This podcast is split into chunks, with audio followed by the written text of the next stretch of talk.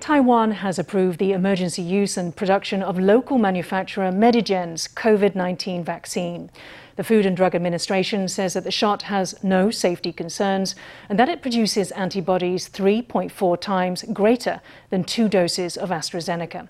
Health Minister Chen Shih-chung says that Medigen should be able to deliver a small supply to roll out nationally by August. FDA 有开启了专家的会议，专家的审查会议。啊，那也核准了哈高端的 MVC COVID 一九零一哈新冠肺炎疫苗的专案制造。Medigen's vaccine has been approved for emergency use and mass production. 那经过一整天充分的审查跟讨论之后， After a full day of discussion and review, and after considering all our relevant requirements, it is our conclusion that Medigen's vaccine is free of safety concerns. In addition, it is in line with relevant indicators. We have two very important indicators. First, the geometric mean titer ratio among recipients of Medigen and AstraZeneca was 3.4, with a 95% confidence interval. That ratio is far greater than the required 0.67. Second, the seroresponse rate of Medigen vaccine recipients was 95.9%, with a 95% confidence interval. That greatly exceeds the required 50%. FDA Director General Wu Xiaomei said the application was reviewed by a 21 person panel of experts. Approval was granted in a vote of 18 to 1, with one abstention and one favoring a second review with more documentation. She said that approval was for use on people aged 20 and older.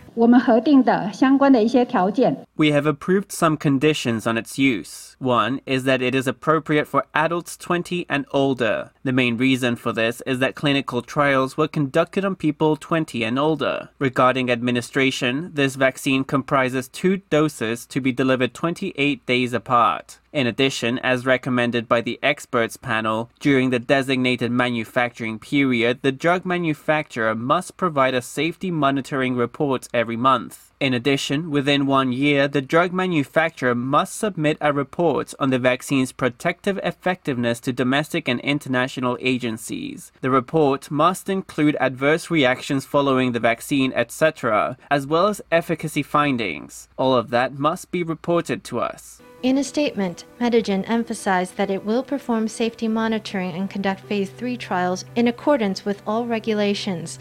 Medigen thanked the participants of its clinical trial and its research team.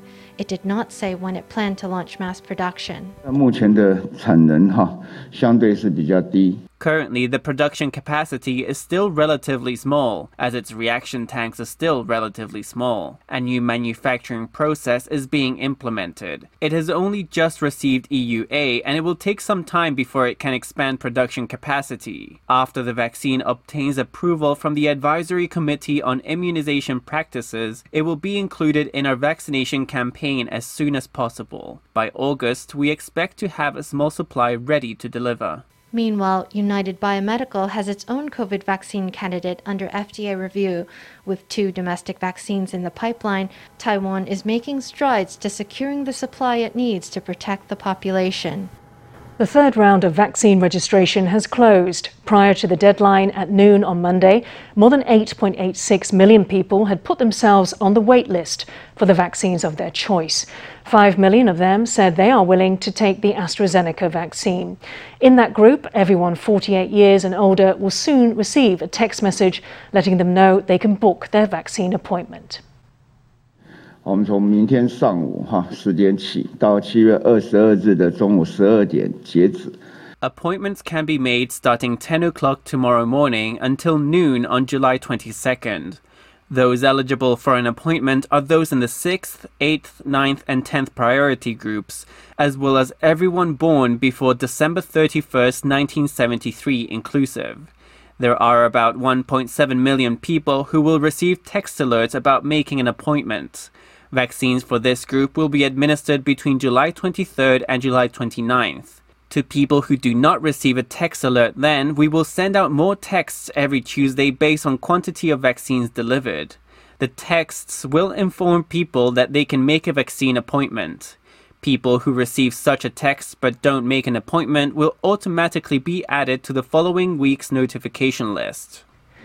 Taiwan announced 15 local COVID cases and six imported cases on Monday, along with one COVID related death. The health minister said there's, quote, a good chance that the level 3 alert will be lowered after July 26th. He emphasized that the easing of restrictions will be gradual starting with businesses that are able to enforce social distancing and mask wearing. Guam getaways have turned into one of this summer's hot ticket items. This month, one travel agency has sold all its five day holiday packages for Guam, which is actively courting international vaccine tourists. So far, the most popular vaccine among these tourists is Pfizer, followed by the one dose Johnson & Johnson.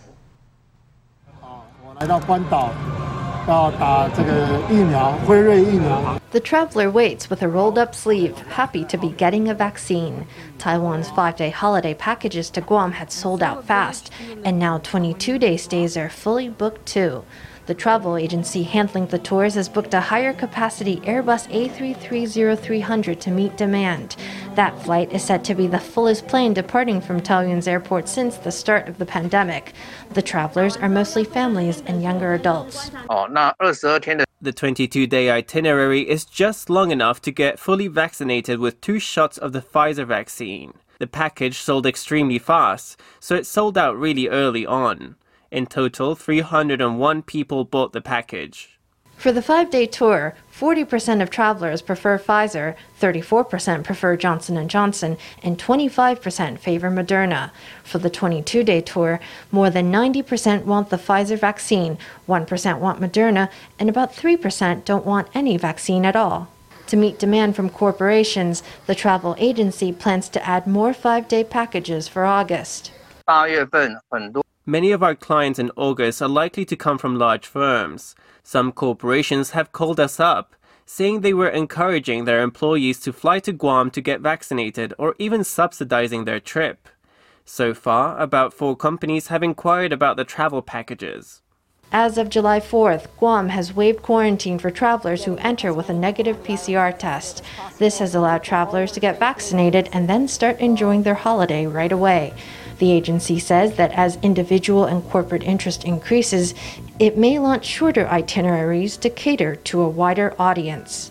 Power component supplier Delta Electronics convened its annual shareholder meeting on Monday in a hybrid format due to the pandemic. Shareholders approved a cash dividend of 5.5 NT per share, the most in six years. Company executives projected strong sales ahead, powered by global demand in the electric vehicles segment.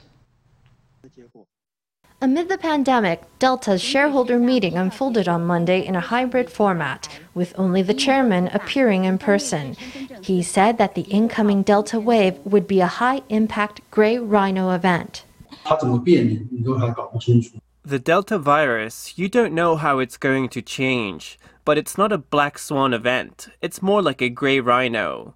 We have to learn how to survive how not to let the pandemic disrupt production. Here at Delta, we have an epidemic prevention team. The Delta variant is sweeping the globe, ravaging Southeast Asia in particular. Hai said there have been cases at the company's factories overseas. He said the company was using advanced technology to counter spread. Our Taiwanese employees, with the exception of old fogies like myself, they are all quite young so some of them didn't have a chance to get vaccinated until last Friday. Of course, at our other locations, vaccination progress varies from country to country. Delta's electric vehicle solutions have been at the heart of Tesla's supply chain for a decade. Industry sources say that in every electric vehicle, there is more than 60,000 NT dollars worth of Delta components. With the EV market expanding fast globally, Delta said it sees strong sales ahead.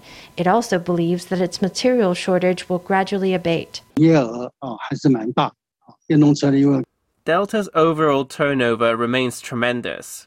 The rise of electric vehicles is just getting started, and it's growing at a huge rate, by 40 to 50% each year.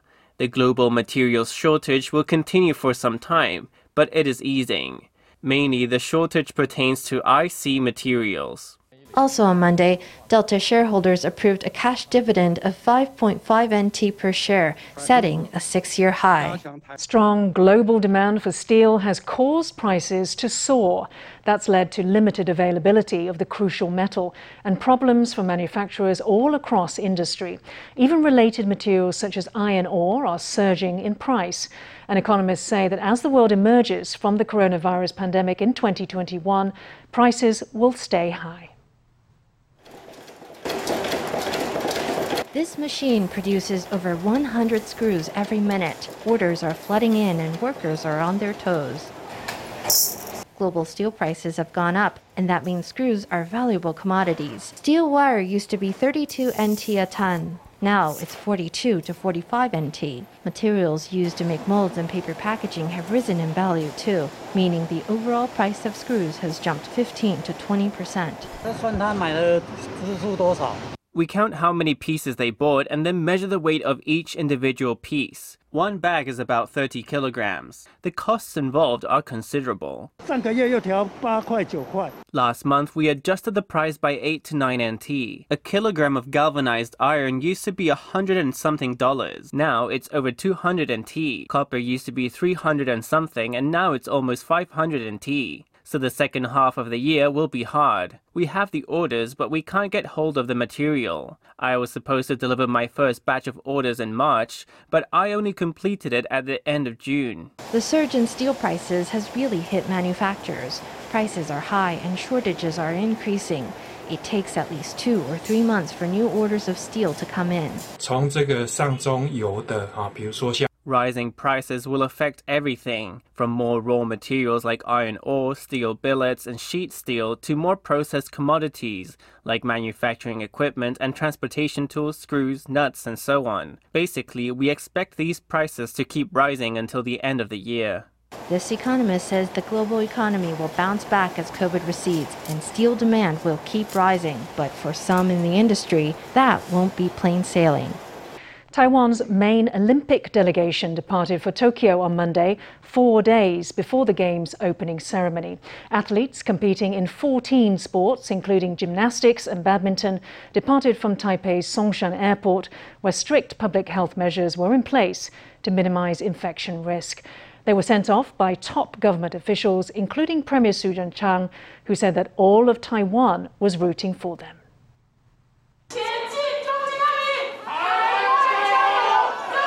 Posing for a group photo, Premier Su is here with Team Taiwan at Taipei Songshan Airport. There's also Minister of Education Pan Wenzhong, as well as Minister without Portfolio Audrey Tang. Tang dropped out of the Olympic delegation last minute due to COVID prevention measures in Japan, but she and other officials gave a warm send off to athletes at the airport. 我特别代表政府，代表国人同胞。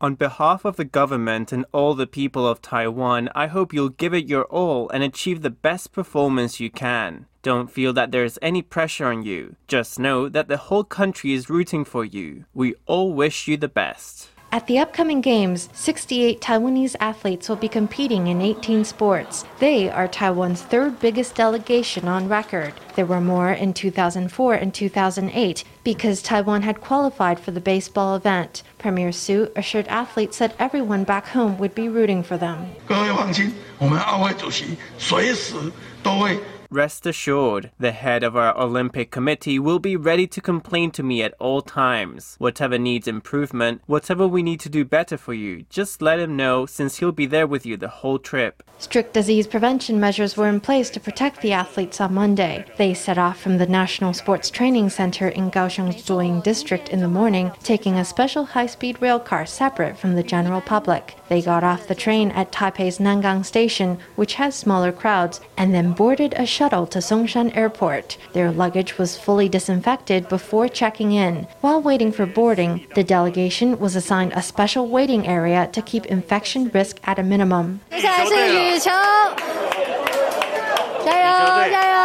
The delegation will make its way to Japan on five different flights. The group that departed on Monday was composed of 50 athletes competing in 14 sports. Among them was Taiwan's Queen of Badminton Dai Ziying, champion weightlifter Guo Xingchun, and Prince of Pommel Horse Li Zhikai, all prime prospects for gold at the Summer Games.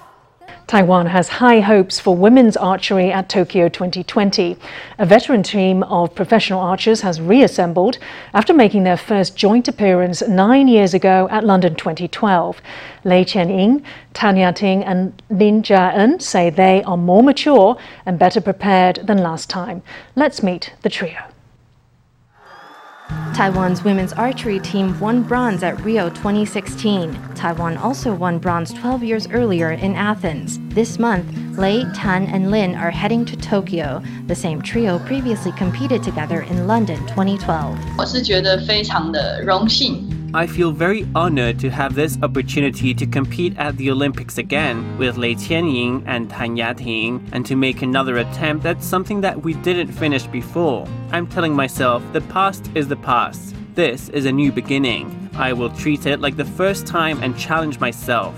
Lin says that with another shot at the Games, she wants to have a do over of the job she did in 2012. Meanwhile, Tan, who won bronze in Rio, revealed that she had thought she would miss Tokyo due to an injury from 2018. 其实我一开始 When I first got injured, I planned to, I decided to retire. Actually, I think in those two years, I experienced lots of difficulties. The injury, where I had surgery, would be really affected by changes in the weather and by increasing the intensity of my training. My coach really encouraged me, saying my injury didn't matter and that I could use that period to rest and to make some adjustments. With the support of her coach, Tan decided to stay in the sport. Lei is also heading for her third Olympics and has her sights set on the podium.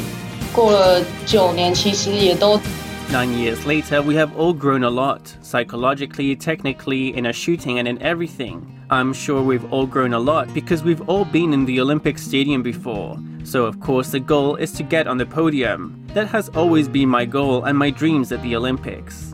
Nine years ago, the trio warmed up in London. Now, at the opposite end of Eurasia, they have another chance. Lei, Lin, and Tan are definitely a triad to look out for this summer. More triple stimulus vouchers are coming up. The Premier said Monday there will be another COVID stimulus programme similar to the vouchers issued last year. Let's hear from him. Last year, our triple stimulus voucher programme was extremely successful. The participation rate for the scheme was more than 99%, and it boosted the economy by 100 billion NT. Due to the pandemic this year, domestic demand has been hit hard. We hope to be able to help the industries affected by the pandemic, such as the food and drink sector, retail, tourism, travel and hospitality. There's also the exhibition and performance sector, as well as the arts and cultural events industry. But we will need some time. Also, right now we are under the level 3 epidemic alert, so we can't urge people to go out and consume. The government will do all it can for the industries and individuals affected by the pandemic, providing a little more help. We'll launch those measures when the time comes. 就是说啊、发这种类似像振兴券哈、 That is to say, launching schemes like stimulus vouchers is better than handing out cash. These vouchers can lift consumption. To a certain extent, the economic revitalization scheme should be geared toward boosting domestic demand for services. The National Development Council confirms that it's de- designing a second voucher program based on feedback on last year's edition.